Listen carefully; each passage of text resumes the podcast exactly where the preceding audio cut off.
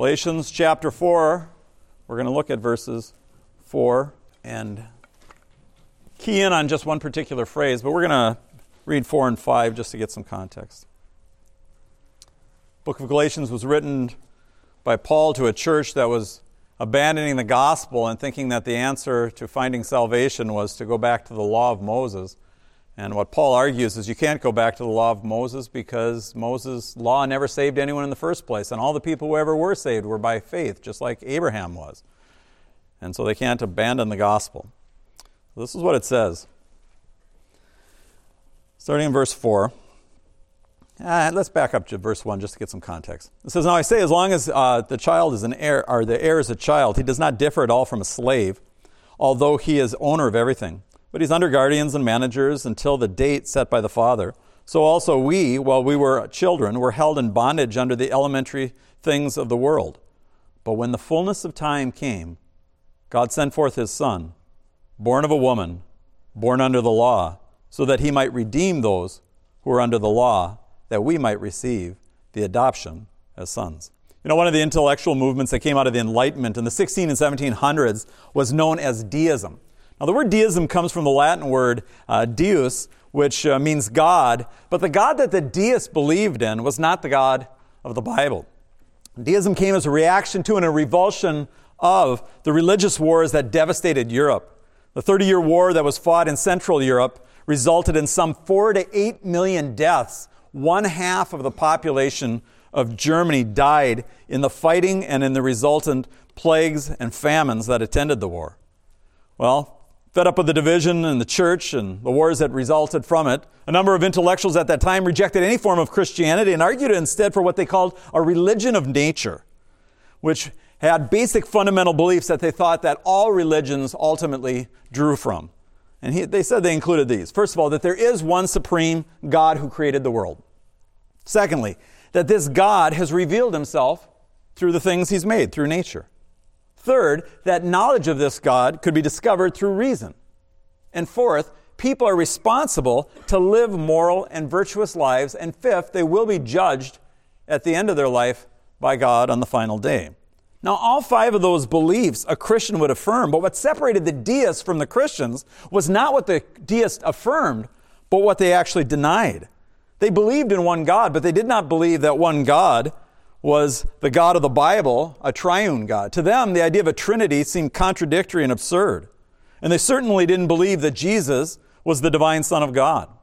They believed that God had revealed himself in nature, but they didn't believe he revealed himself in the Bible.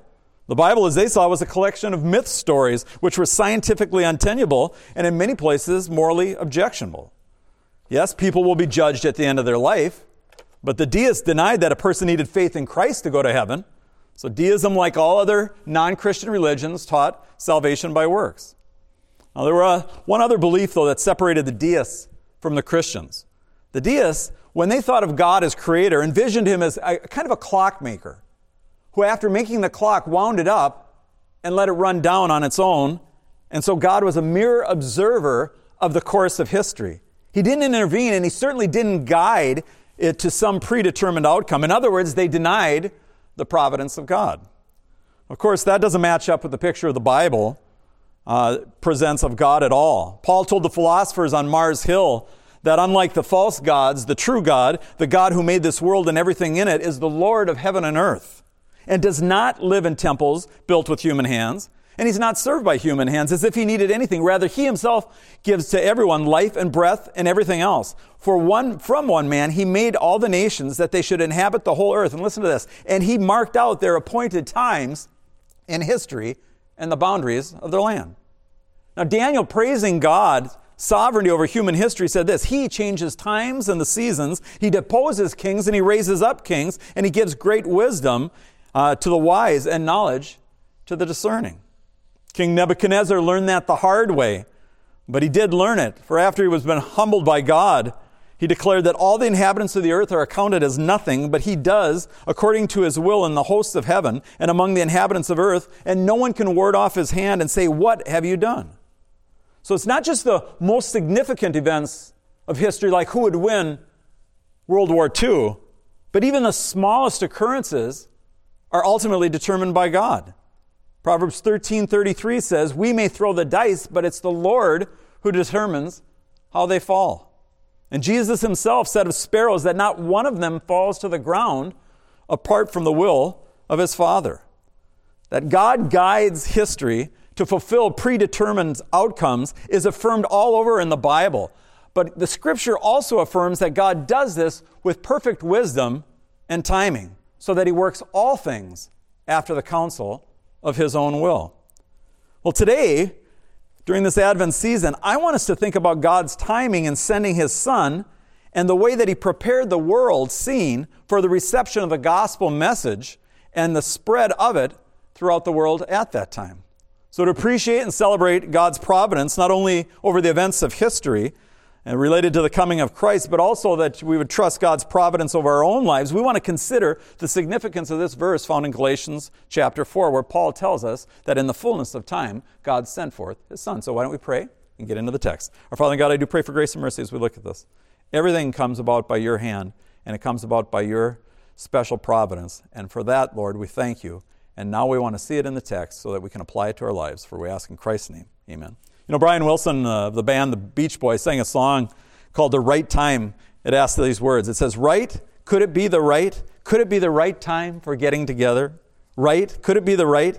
Could it be the right time? I'm thinking forever. Now, I don't know if it was the right time for Brian Wilson to get back with his ex wife at the time, but I do know it was the right time when God sent forth his son, born of a woman. It was the right time politically. Politically, it was the right time. That's our first point. Historians, you know, traditionally uh, date events by either BC or AD. Now, BC stands for before Christ, and AD stands for Anno Domini, which means after the year of our Lord. Now, Jesus is the dividing part and point in history, and he's also the dividing point for eternity. Those who trust him will live eternally, and those who don't will perish eternally. But here's an interesting quirk Jesus was born in BC, sometime between 6 BC and 4 BC. Now we know that because Herod the Great died in March or April of 4 BC, and since Herod tried to kill the newborn Jesus, he obviously did so before he died. Well, at the time that Jesus was born, Octavian was uh, reigning as Caesar Augustus in Rome. If you may know or remember from history, Octavian was the one who vied with Mark Antony to succeed Julius Caesar to be the emperor. Antony was married to Octavian's sister, but he was living in Egypt with his lover Cleopatra, which bugged Octavian. But it wasn't just a merely a personal feud, it resulted in a political one. It resulted in civil war. Octavian and the Roman legions loyal to him declared war on Egypt and Antony and the legions of Rome that were loyal to him. But when Antony's soldiers found out that he had paid them not in gold coins, but in lead coins glazed over with gold, they abandoned him and went over to the other side. And so Antony led the Egyptian forces out against the Roman forces with his fleet of 500 ships and 70,000 men, met by Octavian with 400 ships and 80,000 men. The battle took place in a city called Actium. And in the end, the Egyptian forces were defeated, and Antony and Cleopatra committed suicide. That war was brutal, but what came as a result was a long period of peace, what the historians called Pax Romana, the peace of Rome. Now, Octavius reigned as Caesar Augustus from the year 14 BC to 27 AD, 41 years, and those were years of prosperity and stability and growth and expansion. Did you know that it was the Romans who invented concrete? And they laid roads all across Europe. You ever heard that phrase, all roads lead to Rome? That literally was true. And it's actually the case that many of those roadways are still used 2,000 years later. But what good are roads if you can't travel on them safely? I mean, there are lots of roads in Mexico or Colombia that you wouldn't want to travel on. But the Romans cleared out the bandits from the highway so the people could travel in relative safety.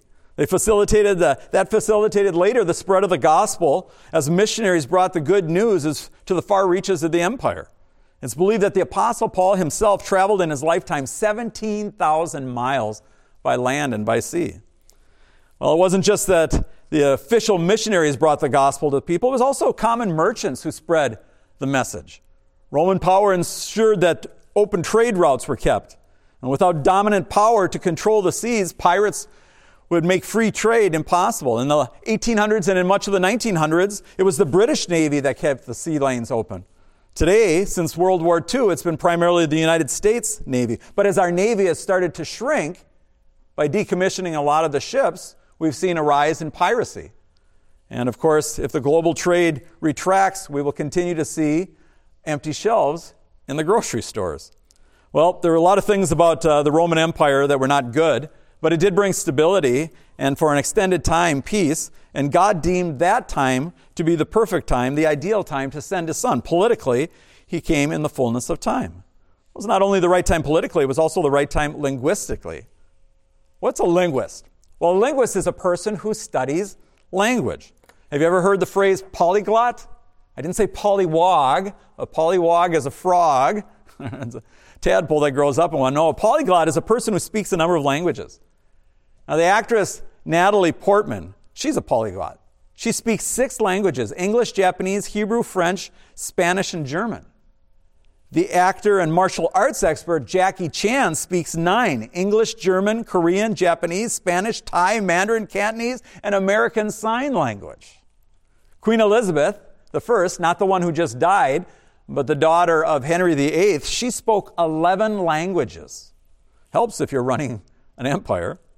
Now we know that Jesus spoke Aramaic, but he most likely spoke Greek as well, because almost everybody in the Roman Empire spoke Greek as well as their native language. Well, why is that? Well, it's because Alexander the Great, who conquered the Persians, had one of his goals uh, was to spread Greek culture and language throughout the Middle East, and he did so. Uh, he and his, those who came after him. Now, Thomas Sowell is an economist and a political thinker who's authored 50 books, a number of which I've owned. One of them is entitled Cultures and conquests. Now, in our politically correct time, it's believed that, you know, Christopher Columbus should be remembered not as a great explorer, but as a terrible, evil exploiter, and that colonization is 100% wrong and only results in repression and oppression of indigenous people. But Sowell reminds us that everything isn't so black and white, and the picture isn't all that clear. You know, when one person or one nation colonizes another, there's a cultural exchange that goes back and forth. The Romans conquered the Greeks, but they also absorbed much of Greek culture and thought. Roman children were schooled by Greek teachers and taught the Greek language. Now, when Suzanne and I were in Croatia last year visiting my son Nathan, we didn't have any problems communicating with anybody. Almost everybody in the country speaks English, at least those who are under the age of 30. Now, I only speak English, so my sermons go out in English over the internet, but they're listened to by people in over 100 countries around the world. All of them must speak English, otherwise, they wouldn't have any idea what I was saying in the sermon. Now, the Bible was written in Koine Greek, which is the language spoken by the common people at the time. And having a dominant common language facilitates communication, which allows for a quick spread of the gospel of Jesus Christ in that day and ours as well. And in God's providence, he raised up the Greek Empire and then the Roman Empire afterwards to prepare for the coming of his son and the spread of the gospel message of his death and resurrection. Well, the third way that God had prepared the world was he prepared the world religiously. Jesus came in the fullness of time. Now, it was the fullness of the time for the Jews, for certain. Israel had entered in a covenant relationship with God some 1,500 years before, uh, where they promised to be faithful to him as he was to be their pri- provider and their protector. Now, he kept his part, but they didn't keep theirs. I mean, what's the spiritual track record as you look through the pages of the Old Testament regarding Israel? Was their path upward and forward? No, it was backward and downward. God had destroyed the Canaanites because of their wickedness and gross sexual immorality. God had made it clear to Israel at the beginning of their history that if they ever imitated them in their practices, that the land would vomit them out just as it done to the earlier ones. But what had Israel do? They became worse than the people they dispossessed. By the way, I have to stop here. That should make Americans pause. How long until God brings judgment on our land? Our government not only tolerates, but also promotes every form of sexual perversion. Back in 1996, Congress passed, and President Clinton then signed what was known as the Defense of Marriage Act, DOMA. In it, it required that federal law could only recognize marriage between one man and one woman as valid in the United States. It passed with a majority of both Republicans and Democrats supporting it. President Clinton not only signed it, but in an interview with po, uh, the pro gay magazine, The Advocate, he defended his signing of the bill, saying, I remain opposed to same sex marriage. I believe that marriage is an institution for the union of a man and a woman. This has been my long standing position, and it's not being reviewed or reconsidered. But my, how things have changed. Back in 2015, the Supreme Court struck down the Defense of Marriage Act as unconstitutional, bringing in gay marriage. And then just earlier this week, Congress passed and President Biden signed the Respect for Marriage Act, which repeals DOMA and makes gay marriage the law of the land. All the Democrats in the Senate voted along with 12 Republicans, and all the Democrats in the House were joined by 39 Republicans. The bill specifically says that polygamy is still prohibited, but we'll see how long that holds up before some judge strikes it down as unconstitutional.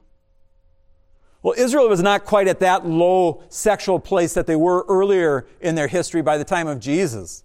But their religion, as they practiced it at the time, was still not pleasing to God. Jesus complained to the people in his day. He said, These people honor me with their lips, but their hearts are far from me. The religious leaders at the time were concerned about ritual and keeping man made rules, not about living for God's glory and finding their joy in Him. So when Jesus came along and began to teach, the people were captivated. I mean, He spoke to the heart and about the heart. And unlike the scribes, His listeners said, He speaks like one who has authority. Well, another thing that facilitated the spread of the gospel was the fact that the Jews had already scattered around much of the Roman Empire. And everywhere the Jews went, they built synagogues. And when you read through the book of Acts, what did Paul do when he went to a new city? He always went to the synagogue first to proclaim the gospel because they had some connection with the biblical religion. Well, what was the situation as far as religion when it came to the Gentiles? Well, by this point in their history, the worship of the gods in Rome still went on, but that religion had lost its appeal for many. Instead, they were looking to exotic Eastern mystery religions with secret rituals and some bizarre practices that they could hopefully make some kind of connection with the gods. But just like New Agers today, they might get a spiritual buzz for a moment, but it left them empty, and it gave them no moral guidance for their lives. Indeed, when you read the stories, the myth stories of the Roman and Greek gods, you find they're just as bad as humans are, just as debauched. So Greeks and Romans were initially some Greeks and Romans were initially drawn to Judaism because of the idea of monotheism, one God. It seemed more reasonable than a multitude of gods, and the morality presented in Judaism was clearly superior to that of the pagan religions. But the problem was, as Paul laid out in Romans chapter 2, that though the Jews professed high moral standards, they failed to live up to them. Addressing his countrymen, he said it this way You boast in the law, you who boast in the law, through the boast, uh, breaking of the law, do you dishonor God? For the name of God is blasphemed among the Gentiles because of you, just as it's written, Romans 2 23 to 24. So the failure of Judaism to bring moral transformation and the emptiness of pagan religion, which failed to satisfy the soul, made it the perfect time for God to send forth his son, born of a woman, born under the law, to redeem those under the law. By the way, I have to make some application here. God, in his providence, will sometimes let a nation and a society decay to a very low level before he brings revival and renewal. I mean, if you went to church during the Middle Ages, if you were to listen to a sermon, it would more likely be based on one of Aesop's fables than some passage from the book of Romans. Indeed, the Bible wasn't taught in the churches. But then God raised up Martin Luther and the reformers, and the true gospel was recovered, and the preaching of the Bible returned to the church, and many were converted. The church in England and America in the colonial period was spiritually low and in bad shape. Many Protestant pastors had given up belief in the Trinity and became Unitarians. Heresies abounded at the time. But that was the time that God raised up men like Jonathan Edwards and George Whitefield and John and Charles Wesley to preach uh, the word with conviction and power. The result was what was known as the Great Awakening. And God can and may bring about another revival in our church in America and renew our land. For that, we should pray and seek His power. After darkness, light can come again. Well, connected to the religious climate at that time of Christ's appearing was the moral decline. The time that God sent forth his Son was the right time morally. And one of the books I have in my library is by Jacques Barzun. He's a French writer. It's entitled From Dawn to Decadence 500 Years of Western Culture. He released the book when he was actually 93 years of age. Well, the word decadence comes from the English word decay, and the Oxford Dictionary defines decadence as moral or cultural decline as characterized by excessive indulgence in pleasure or luxury. If that doesn't sound like a description of America, I don't know what does. Well, at the time that Jesus came into the world, the Roman Empire was expanding politically and economically, but it was declining morally. The first place you could see that was in the marriage and family. We're told by some of the Roman writers that in the early part of the Republic, divorce was almost unheard of. But by the time you get to Jesus' day, everything had changed. Did you know the Romans were the ones who invented the idea of no fault divorce? In earlier years, you had to have a reason, a good reason to get divorced. But by Jesus' time in the Roman Empire, either a husband or a wife could dissolve the marriage simply by announcing it to be so in the presence of seven witnesses. The only requirement was that the dowry be returned. Easy come, easy go. And many Roman men and women came and went pretty often in marriage. Now, in our day, the actress Elizabeth Taylor, she was married eight times, twice to Richard Burton. The actress Zsa Gabor was married nine times. One of her husbands was the actor George Sanders, by the way, who did the voice for Shere Khan in the Jungle Book cartoon. He himself was married uh, four times, one time to Zsa's sister Magda. One article I read about Zsa mentioned after she died at 99 years of age, they said, quote, she will forever be legendary, a uh, legendary figure for her poise and decadence. Well, the Romans' decadence was not only shown in their loose sexual morals, where they accepted prostitution and homosexuality as commonplace, but also in their lust for violent entertainment. Just as in our day, the Romans built huge stadiums. The Circus Maximus in Rome held 300,000 people. On a sunny day on Saturday, a Roman mom and dad could bring their kids to the stadium so the children could eat sweets and sit down in their seats and watch gladiators hack each other to bits. Later, they would come to see Christians being eaten by lions and bears. What do you suppose that did to the conscience of those kids? How callous do you suppose a person would become after seeing 700 people mutilated and killed in this way. You know, your conscience, listen carefully, your conscience is to your soul what pain is to your body. The mechanism that tells and signals to you that you're hurting yourself. Years ago, the author Neil Postman wrote a book entitled Amusing Ourselves to Death Public Discourse in the Age of Show Business. Postman argued that by expressing ideas through visual imagery, t- television reduces um, politics and news and history and other serious topics to mere entertainment. He said Americans are no longer citizens, they're an audience. Well, the fact is that we're decaying as a culture, and I think that's obvious to anybody who has eyes to see.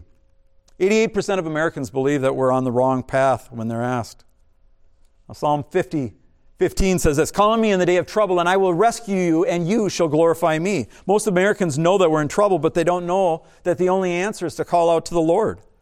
No one can deliver us from our moral morass in which we're sinking but God.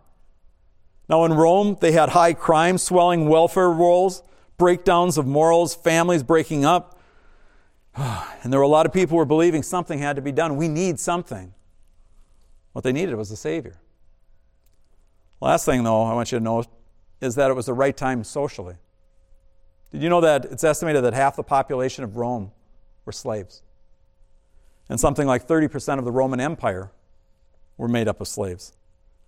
Now, a lot of those were taken as captives from war. They and their children born to them made up the bulk of the slave population. Some were sent off to work in the copper mines or salt mines. Some worked in the fields. Some worked at household slaves, which was easier, but still degrading. Writing about household slaves, the Roman statesman and philosopher Seneca said this quote, When we recline at a banquet, our slaves mop up the disgorged food. When the, other, uh, when the overfed guests throw up, he means. Another crouches uh, beneath the table and gathers up the leftovers of the tipsy guests. Another carves a priceless game bird, hapless fellow, to live only for the purpose of cutting a capon correctly. Another will serve the wine, and as he does so, must dress as a woman and wrestle with the advancing, his advancing years, he cannot get away from his boyhood. He's dragged back to it. And though he's already acquired a soldier's figure, he's kept beardless by having his hair smoothed away and plucked out by its roots. He must be awake throughout the night, dividing his attention between his master's drunkenness and his lusts. In the chamber, he must be a man. At the feast, a boy. But whatever or however they worked, life for slaves was hard and degrading. According to the British Museum website, under Roman law, enslaved people had no personal rights, were regarded as the property of their masters. They could be bought, sold, mistreated at will, and they were unable to own property themselves, enter into a contract, or legally marry. Now, do you suppose people who lived like that in such an oppressive and degraded way were open to the message that all men are created equal and are fallen slaves of sin, but that Jesus, through his death and resurrection, can rescue us from that slavery? The gladiator Spartacus, who led a slave rebellion, thought that he could gain his freedom and the freedom of his people through a sword. But Christians tell us that, told them that it's only if the Son makes us free that we'll be free indeed. And even if they had to live out their lives as slaves, they could do so in dignity because ultimately they weren't serving their earthly masters, but a heavenly king who, after they served, would return to reward them for his service and promote them to reign as kings on the earth. And rather than actually envy their rich, indulgent masters who at times abused them, they should pity them. Because as James says in James 2 5, has not God chosen the poor of this world to be rich in faith and to inherit the kingdom promised to those who love him? And they should also remember the warning in the Bible that James gives towards rich people when he says this Come now, you rich, Weep and howl for the miseries which are coming upon you. Your riches have rotted away, your garments have become moth eating. Your gold and your silver have rusted, and their rust will be a witness against you and will consume your flesh like fire. It's in the last days that you've stored up your treasure. Behold, the pay of the laborers who mow your field, which you withheld from them, I cry out against you. The outcry of those who did the harvesting has reached the Lord of Sabaoth. You have lived luxuriously on the earth and led a life of wanton pleasure. You have fattened your hearts in a day of slaughter. You've condemned and put to death the righteous man, but he does not resist. You know, one Roman critic of Christianity derided the religion, saying it was only fit for women and slaves. Well, perhaps the reason so many women and slaves became believers and responded to the gospel was because they realized how helpless and vulnerable they were. People who don't see themselves that way, whether in our day or Jesus' day, are not likely to get saved. Because Jesus said, unless you become converted and become like a little child, you will by no means enter the kingdom. Do you see how God is working in history and politics, culture and society? How he did so to prepare the perfect time for the coming of his son? Do you see why the promise of forgiveness of sins and reconciliation with God and eternal life was such an appealing message at that time? It's the same reason it's an appealing message in this time. It's because it's good news. It's great news. It's true news. And this eternal plan of God to send in His Son into the world, born of a woman, born under the law, to redeem those under the law, came to fruition at just the right time, the time that He had prepared the world for. Well, God, who worked all things after the counsel of his own will in bringing Christ the first time, is working all things out after the counsel of his world, or his will, to send him a second time. And in the meantime, if you're a believer, he's working all things out in your life to bring about his plan. And what God said to the exiles in Jeremiah, he says to those who trust him today For I know the plans that I have for you, declares the Lord plans to prosper you and not to harm you, plans to give you hope and give you a future. You know, in the days to come, which are going to get darker in this country, it's going to be really important that you understand and believe in the providence of God. And that you cling to the promise that says that we know that God causes all things to work for good to those who love Him and are called according to His purpose. And the fulfillment of His plan for each of our lives will also come in the fullness of time, just as He intends. May we go through life trusting in God's providential care and knowing that the outcome for us is good and He will get us to exactly where He wants us to be. May God give us the grace to believe that and hold on. Let's pray. Our Father and God, there was a lot of things that were going on in the world at that time, and that's the time you decided to send your son. But it's not just that you looked down and thought, oh, this will be a good time. It was that you planned these things, you arranged these things because you're sovereign over all. Lord, we see all kinds of things going on in our country, in our world. We see the loss of our freedom that's just on the horizon, and we see the possible rise of the Antichrist in just a few years. Certainly, the system that would enable him to do so is already being put in place, and it's going to be put in place in just the next year or so. So, in the midst of all this, Father, we pray that we would trust you. We would do what we're called to do, which is to uh, get sin out of our own lives and then to preach the gospel to others and to pray uh, for your Son to return, which he will in due time. So, Father, we pray and thank you for the grace that you give us and the promise you make to us. And we pray that you would help us to uh, trust in that uh, now, today, and forevermore. For we ask in Jesus' name. Amen.